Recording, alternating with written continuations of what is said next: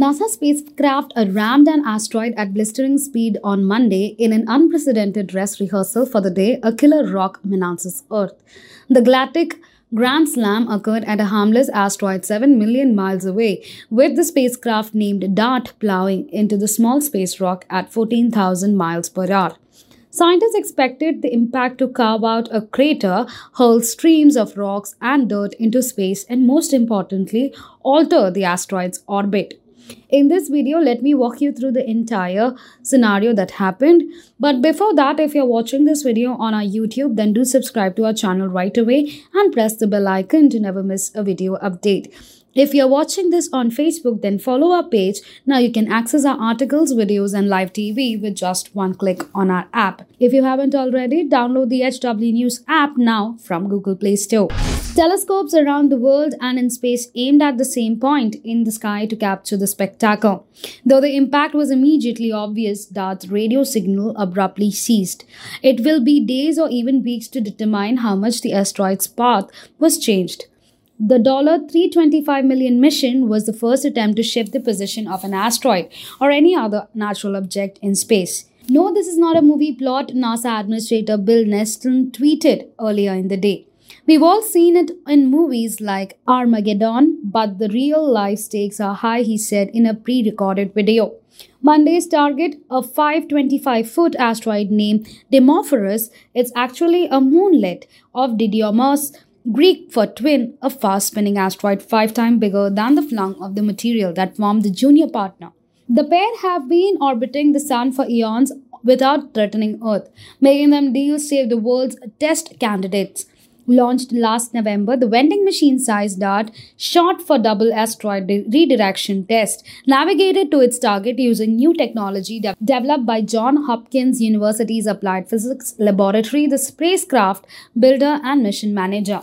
DART's onboard camera, a key part of this smart navigation system, caught sight of Dimorphos barely an hour before impact. "Woohoo!" exclaimed Johns Hopkins Mission Systems engineer Elena Adams.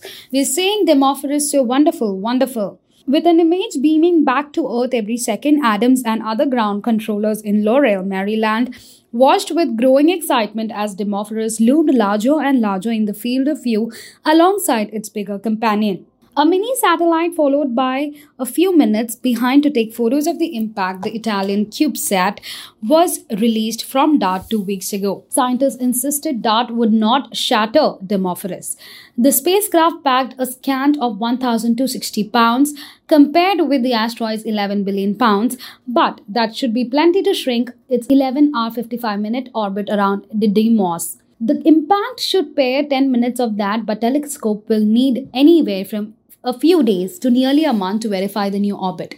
The anticipated orbital shift of 1% may not sound like much, scientists noted, but they stressed it would amount to a significant change over the years. Planetary defense experts prefer nudging a threatening asteroid or comet out of the way given enough lead time, rather than blowing it up and creating multiple pieces that could rain down on Earth. Multiple impactors might be needed for big space rock or a combination of impactors and so-called gravity tractors, not yet invented devices that would use their own gravity to pull an asteroid into a safer orbit. Significantly, less than half of the estimated 25,000 near-Earth objects in the deadly 460-foot range have been discovered, according to NASA, and fewer than 1% of million of smaller asteroids capable of widespread injuries are known. The non-profit B612 Foundation, dedicated to protecting Earth from asteroid strikes, has been pushing for impact tests like DART since its founding by astronauts and physicists 20 years ago.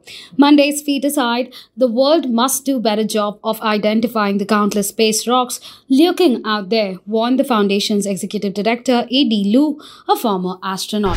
Now be the first to know about the latest updates on our new news app.